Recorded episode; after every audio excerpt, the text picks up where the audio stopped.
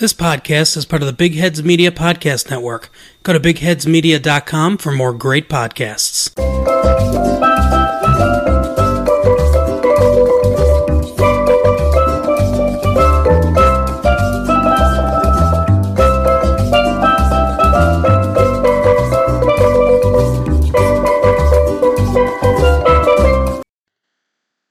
Johnny, and this is another episode of Pints of Politics UK. Slight difference. I've taken inspiration actually from uh, a Patreon that I started following, actually, Hopkin Looking to Kill One, Crystal Palace fan, great content creator, and he pre- presents um, daily football based podcast reviewing the news, giving his reaction to it. I thought it was really, really good. I haven't sacked Adam off, of course. In fact, crossed wires. I ended up in a very interesting business meeting with uh, an entrepreneur, uh, Andy Scott. I'm pretty sure it's Adam Scott. Adam Scott. Apologies to Adam there.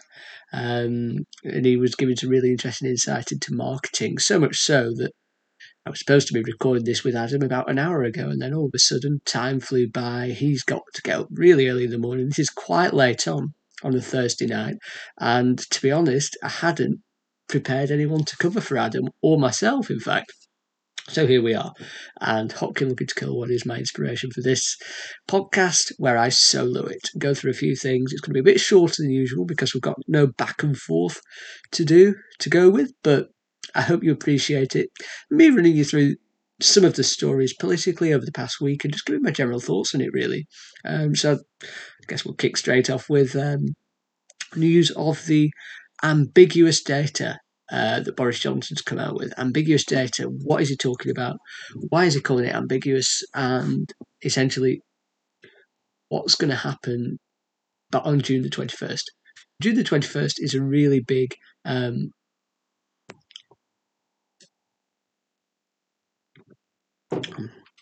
June the 21st is a really big day because it's when the UK is supposedly opening up again.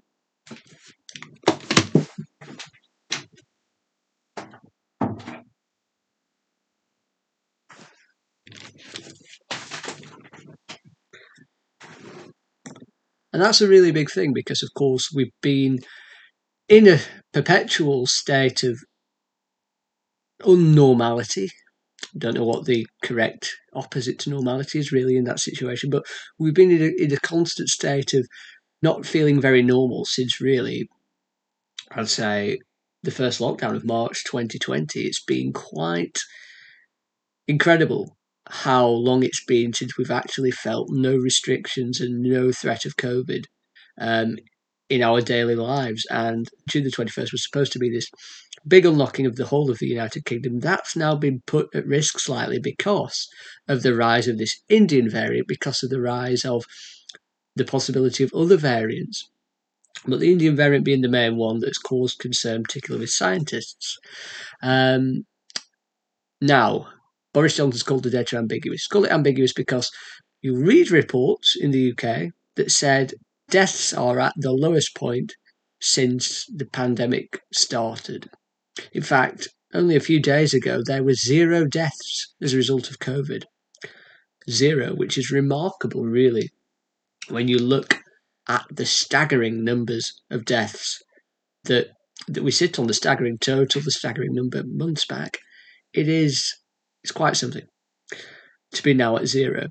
Um, and there was also another statistic, another report that suggests, I think this was from the uh, the Telegraph actually, and it said that something along, along the lines of 40% of the deaths that were recorded as COVID might not have actually been down to COVID. But because the data to come to the conclusion is quite complex, takes a lot of time to to unravel and unpack, they would simply put down as COVID upon upon um, upon the death, when in actual fact, when data is cl- more closely analysed and more closely unpacked, it might not have been down to COVID. So a slight hyperbole in numbers, perhaps. Anyway, all of this data has led to lots of different conclusions from lots of different angles. And there's been a lot of takes recently that said even though there is a rise in the Indian variant, even though there is a rise in cases, the fact that there were zero deaths not too long ago. The fact that the death total now as a result of COVID is significantly lower anyway than it was many months ago. In fact, so low that many people think, well, it's no longer a threat. All of that, I think, is what's led to the Boris Johnson calling the rise of the COVID variant ambiguous, the data behind the threat ambiguous, because depending on how the, the data is spun, leads to a different interpretation on how you read it, I guess. Um, it's a whole adage using a number or saying a big rise. 90% rise sounds really big, but if it's only a small number, then it's maybe misleading that number slightly for effect. It's also worth bearing in mind that I, I believe recently 50% of UK adults have now been given their second dose of the of the vaccine. 50%. And given the fact that many scientists believe that this vaccination will be able to combat the Indian variant, that means that we've got half of UK adults that are already immunized almost from this threat. And with all with a whole big number more having had one jab, which gives quite a high level of immunisation, then this Indian variant threat shouldn't be too too scary. Now, the issue is, we are talking to Gus about this a few weeks ago on the podcast, that if the variant does mutate to such a degree that it actually counteracts the vaccine, then that's where the problem comes in. And it is important that we don't take surges for granted because if the surge does become big and everyone does get infected with it, and then the virus does mutate in some way that does get it away from the vaccine, then we are in a bit of trouble. So we shouldn't completely ignore any rises in surges of, of the of any variants. We should certainly look at them, analyze the data, and and take it seriously um, to a point. But at the same time, the UK, as a result of this vaccination program, seem to be in a much better place than they were at the start of the year. A much better place. And the fact that the majority of the adults, as we have said, have taken up that option of a vaccine, it means that the UK is a lot better suited to attacking um, this this virus head on. Um, so it's going to be it's going to be interesting to see how how that all unfolds. Personally, I'm not sure. I think that there is a possibility that um, the the restrictions are slightly delayed because there are some concerned scientists out there who are raising concerns about these rises, these quite high rises on percentages at least. And we do know that scientific information has influenced a lot of government decisions, certainly of late, certainly this year, even if it didn't necessarily do so, or it reluctantly did so in the past, uh, or at the start, sorry. However, now you do get the sense that they do have more of an influence, and if push comes to shove, then they may have to delay that 21st of June opening. But I know Boris Johnson will 100% not want that to happen because of the public backlash, and not just the public backlash, also the back- backlash of the majority of his, or, or a large percentage of, his, of the Conservative Party who are adamant that this needs to stop now. These restrictions need to be put to rest. And, you know, Boris Johnson's initial roadmap actually was like a halfway house between the serious people taking coronavirus seriously and saying it should be rolled out a few more months, and then a large majority of his party who were saying, actually, we just want it to be all unravelled by April. We want everything to be normal by April. So Boris Johnson actually was choosing the the sensible option in that sense, hearing both sides and going with going with what he thought was a happy medium. But again, it still might not be a happy medium. And depending on how you view the data, again, it, I think more people are er, erring on the side of right now, judging by public opinion, judging by businesses who are desperate to get back on their feet, particularly those in the hospitality sector who just want normality to return in some form. I think that more people are now on the side of let's get on with it. If there has to be some restrictions, let's have a few restrictions, but please let me open my business. Please don't let these restrictions affect my business. I'm thinking about nightclubs now, actually, specifically. Um, so, yeah, really, really big decision. We should find a result of that decision about the 14th of June, apparently. So, I can tell you now, Boris Johnson will be absolutely reluctant beyond belief um, to to keep those restrictions in place longer than June the 21st. However, it's not beyond the realms of possibility that he does because he's under quite heavy pressure from uh, government scientists close to the government and people who he now listens to more than he did at the start of the pandemic. So we'll have to wait and see. I can tell you now, if he does, he will be doing it very begrudgingly, very reluctantly, because he knows that public opinion will be massively down if he does this. He survived a lot this week. He survived. This is a week off from the Dominic Cummings claims, and to be honest, I don't think that's really done much to public opinion because what we heard wasn't really too different to what many people believed anyway. Um, so this is the thing that I think will affect public opinion the most. Um, going against that lockdown, going against the plan, keeping those, sorry, the unraveling of lockdown, going against the plan, keeping those restrictions in place beyond when he said he would initially, that will make public opinion go negative quite quickly, I believe. And the Conservative um, opinion or the opinion of the government will drop in a way that it didn't with the Dominic Cummings thing because this is about the here and now. Many people don't really care too much about the past, which is a sad state of affairs given what happened only only a year or so ago, the mistakes that were made. But the, the, the brutal reality is that many people just care about the here and now and what, what happens tomorrow as opposed to what happened six, seven, eight months ago, as harsh as that is for those who are in suffering, those who are bereaved at the moment. Um, and that's why Boris Johnson has knows he has to get this pretty much absolutely spot on. Really, um, they've had a Conservative Party have had a very, very, very good 2021 actually, um, particularly with the success of the vaccine rollout, and they will hope that they can see over the line on June the 21st, and anything really that, that delays it will be considered to be a bit of a failure. So Boris Johnson knows that, but he also knows mistakes of the past, doesn't want to replicate that. So, yeah, but he also knows again that the the threat of a public revolt if this roadmap out of lockdown doesn't go according to the plan like it has done so far. So we'll have to wait and see on that. Anyway, on to other stories now. I've waffled on a bit about that. Um, yeah, I'm you know big England fan. Watching the England game against Austria, one 0 victory. Looking forward to the Euros. Tinge of disappointment at the start. Number of fans booed, taking the knee, while the majority of the other fans applauded to drown out the boos. Again, I don't necessarily understand this. It, it just showed there is a bit of a problem with this, um, with the whole Black Lives Matter concept. Black Lives Matter to me when the players need, the players aren't kneeling for a Marxist organisation, they're kneeling out of solidarity for their black comrades. They're kneeling out of solidarity for the people who felt, who may have felt racism, who will feel racism. Football field isn't a place of racism, and that is to show equality across the board, black or white. Any member of the BAME, in fact. Football's football, no prejudice on the football field, and there shouldn't be in life either. Um, the fact that people are claiming that people are kneeling to a Marxist organisation seems a really brilliant response on Twitter.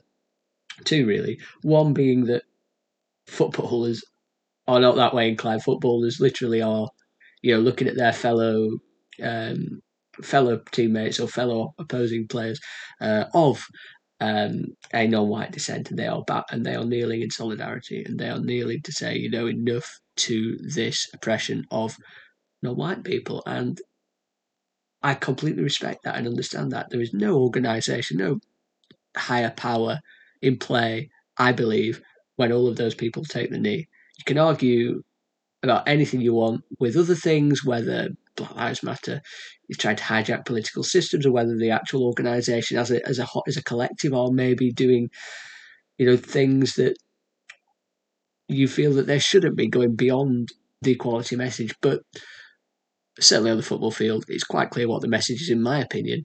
And yeah, I, I think that's quite ridiculous. And secondly, Google Marxist I am guaranteed the majority of people claiming this is a Marxist organisation do not know what Marxist means. Don't know what Marxist means. So I'd be really interested.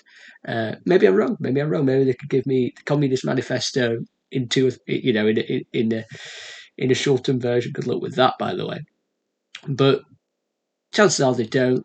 They're picking up information from other people who've tweeted about the Marxists, and and again, just like socialism and Marxism get mixed up, people get confused with certain words. They just stick on it like glue, and they use it to call, to slander things. And quite, you know, all it need all you need to do take a step back, think about what you just said, try and break down what Marxism is and and uh, and how it applies here, and you'll you'll come a cropper. You'll come a cropper. So just a bit of common sense, please. Just a little bit of thinking, just a little bit of decency wouldn't go amiss there. Uh, other stories: Boris Johnson made a billionaire lord, uh, and three days lo- three days later, the same guy uh, gave five hundred thousand pounds to the Conservative Party. Um, yeah, so this this guy uh, Peter Cruddas, never heard of him. Now got a seat in the House of Lords, billionaire tycoon, believed to have wanted. Um, to have been made a peer by Boris Johnson. He got that, and then suddenly a few days later, the Conservative Party got a five hundred thousand pound donation. How very ironic! Um, report by the Daily Mirror. Again, you know, I can't say it surprises me. This kind of thing's been normalised for quite some time. You hear about David Cameron lobbying. That's been, you know, he's been doing that for many, many years, and it's probably a similar thing with with other prime ministers as well. And only recently, with Boris Johnson in the company, is it become more public. I mean, the, there's no shame in doing uh, deals with friends and, and working and, and ex, you know clearly expressing the who you know value of, of society that we um, the society that we live in at this moment in time, where 12 billion track and trace system can be put into place because Matt Hancock's got some friends who could, you know, make money alongside him. In, and that this is in the middle of a global pandemic. That's just one example, of course, the overspending on test and trace, but it happens all the time. And in this particular instance, Boris Johnson's got a friend who wants to become a lord. Boris Johnson can give him a favour if he gives a favour to the Conservative Party, and it's a little bit of a little bit of you rub back, I'll rub yours, and it isn't really how um, government should be running the country. But it's so blatantly obvious now uh, that I think the, the support aren't really disillusioned by it because they kind of know that's what you get with this government, and I don't think they really mind too much because they do have some kind of appeal that's stuck and that's just the way it is. It's not going to affect their opinion because no one's shocked by it. No one's shocked by what, when Boris Johnson does something stupid or says something stupid or or acts in a particular way because they knew that was what they were getting when they elected him into power, or, or at least his supporters did. He was a flawed, a flawed leader, a, a, a flawed leader who was relatable to other people because he wasn't perfect. He didn't appear to be, you know, like previous leaders, particularly previous Conservative leaders, he had marital affairs. He couldn't, his hair was all over the place. He did look a bit scraggy when he goes to the House of Commons. He does act a little bit boisterously. He doesn't conform to the stereotypes that we associate with world leaders. And that is appealing. And it still is appealing. And it means he can get away with quite a lot of, of, of things. And I think he plays up to that character quite a lot because, again, that's a, that character is supported within his supporter base. So yeah, it means these kind of acts can go along just fine, and and and and that's sort of that's just we just sort of have to go with it, I suppose. It won't affect his popularity the amount of times he does this. However, as I say, if he does tamper with that roadmap out of the lockdown, then that might well affect opinion polls for him a little bit. Okay, I noted actually 50% of adults are dosed. That's fantastic. That's been reported by a few news outlets now. Wonderful stuff. Uh, Portugal's moved to the amber list. None of Europe's on the green list now, so that's a bit of a, uh, a disappointment for for many UK UK residents who wanted to travel, but it's also a big disappointment for lots of holiday firms and, and travel companies that wanted to um, be utilised this summer. They are going to be feeling a bit glum because there's nowhere on the green list within Europe to go. Um, yeah, this traffic light system's causing a bit of anger with lots of companies that were hoping for a bit of a boom this summer. The government really can't do much more than you know, trying to follow the science, avoid bringing variants in. I always thought personally that going on holiday this year was always a little bit of an extreme measure or a bit of a push, um, and this is this is evident of it yeah, ultimately, I, I just felt that with all the possibility of all the variants spreading, the fact that we've not been able to really go on holiday for a whole year, not even for many of us, not even travel across the United Kingdom without the threat of a local restriction being in place. I just felt it was a little bit too soon this year.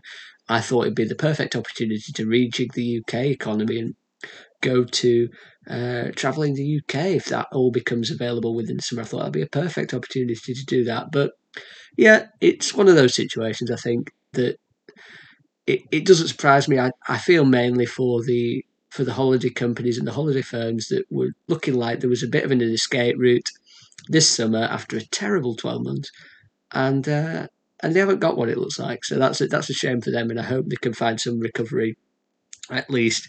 Um, hopefully this summer. If not, then then then hopefully not too far off this summer. Um, yeah. Oh, Olympics at risk as well. Yes. Yeah. So Japan Japan Olympics at risk. Ten thousand volunteers have quit. Ten thousand volunteers. Again, it's one of those where I was not expecting it to even go ahead. The fact it is going ahead surprises me. I also thought that with the Euros, to be fair. The Euros are going ahead, That is Copa América, but that's been moved from Brazil to Argentina or Argentina to Brazil. I think it's been moved from Argentina to Brazil because Argentina's too much in the COVID. I'm not actually sure where it's moved. I think that's how it's moved, but again, I'm surprised that's going ahead because there's been a lot of issues in South America and in Asia as well. In Japan, of course, taken very seriously. A lot of people very scared still about the virus, particularly in Asia. Very different mindset. I used to work in China. Very different. A lot more, uh, a lot less selfish compared to Western counterparts, I would say, with their response to the virus. It wasn't thinking about the self, it was more thinking about the, the general collective and, and the well being of others. And Japan, yeah, there's a lot of animosity towards the Olympics actually happening. And now the, the fact that 10,000 volunteers who were helping make the Olympics happen have quit is, is quite striking. Whether they do it behind I, I, I, you feel for the athletes. The athletes have put so much time and effort in over the past over the past years, particularly even during the lockdown as well, just to keep going, just to maintain fitness for this opportunity. If it doesn't happen, it'd be a really big disappointment. Japan wants it to happen, of course, for the economy boost that it's supposed to give, but it won't give the full economy boost, of course, because many people won't be able to travel to Japan, and many Japanese people won't be necessarily celebrating in the same way they might have done uh, had it not been in COVID times. And I'm not 100% sure what the restrictions would be around that, whether they'd play with empty stadiums. I'd have to go and check that myself, to be honest with you. But again, I can't imagine it being a normal Olympics, even if it does go ahead. And the fact that many people want to quit at this moment in time suggests to me that it might not go ahead anyway. So just have to wait and see on that one. I think lastly on the uh, on the stories, and we'll skip the debate section this week really as well because I've not got Adam here to discuss it, and I've been talking to myself. But Keir Starmer interview, ITV1 uh, this week. So, the leader of the opposition, for anyone that doesn't know, Labour being the opposition party, Labour leader Keir Starmer, he struggled to get going, really. Struggled to get going in his role since taking over from Jeremy Corbyn. And he's been in the role now for about, oh, around just over a year. And while there was a lot of optimism to begin with, he hasn't really been able to get his message forward. He's often been in the shadow of Boris Johnson, naturally, because we're in a pandemic and he's the first port of call, really, for any governmental action. Many people have criticised him left, right, and centre, really, for not doing enough. Of Some people have just suggested he's a little bit boring and lacks a personality. So he's got on Piers Morgan's life stories. Piers Morgan, quite a polarising figure in the UK. And to be honest, I watched the interview, thought he did thought he did a good job. Conveyed a real human in there, talked really emotionally about the situation of his mum and the disease that she had and how he felt detached from his dad and how he wanted to grow to be a different kind of dad to his kids. I thought he came across quite relatably, and this is a man who's not been born into not been born into wealth. His dad was a working class toolmaker. His mum worked in the NHS. This is just an ordinary guy who's an ordinary working class guy. Went to university, did a few things that he probably doesn't want to elaborate too much on, as, as noted in the interview, and you know, he's, he's just succeeded by perseverance and hard work. Probably got a few breaks that other people don't get. That's how you have to succeed, I suppose, in, the, in, in this in this society in Britain. So, bit of luck and a lot of hard work. I think that's the key. And he he succeeded that way. You got to you got to hold your hand, hand take your hat off to him. He succeeded that way, still has a lot of a humbleness about him. Came across quite, quite relatably as well. I like that he's a football fan. I like that he plays five-a-side football with his mates every week, just to get release some endorphins. Is he boring? I don't think so. I think that's more media perception. Um, maybe too forensic. Some have suggested in Houses of Parliament. Maybe he's too serious. You know, Boris Johnson's quite childlike in his responses, quite blase in, in, in his research. Maybe he needs to be a bit more like that. However, I hope that's not what leadership's judged on. I hope it's actually judged on meticulous research, getting things done, holding people to account, and you know, it's not all about fun and games as, as, as the current leader of the of the country seems to think it is. But again, there is a point with Boris Johnson. He does have a personality. You can't deny that. He's not one of the bottle quote Jose Mourinho in football reference. And Keir Starmer could do with getting a bit of that. I think the, the life stories with Piers Morgan was a good way to show that he's a human. He's relatable.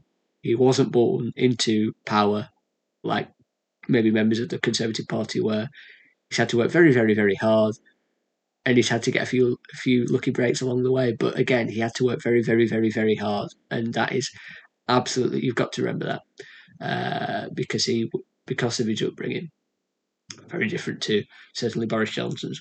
And as I say, life stories exemplify that, and hopefully can do more of that because opening up, showing personality is really important, and he'll be able to do that when lockdown eases. When lock when, when lockdown's gone anyway, but when the restrictions completely ease, he can actually go in front of audiences and, and liaise with the public. That'll be a big thing, I think.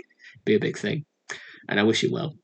Um, on to America now a little bit.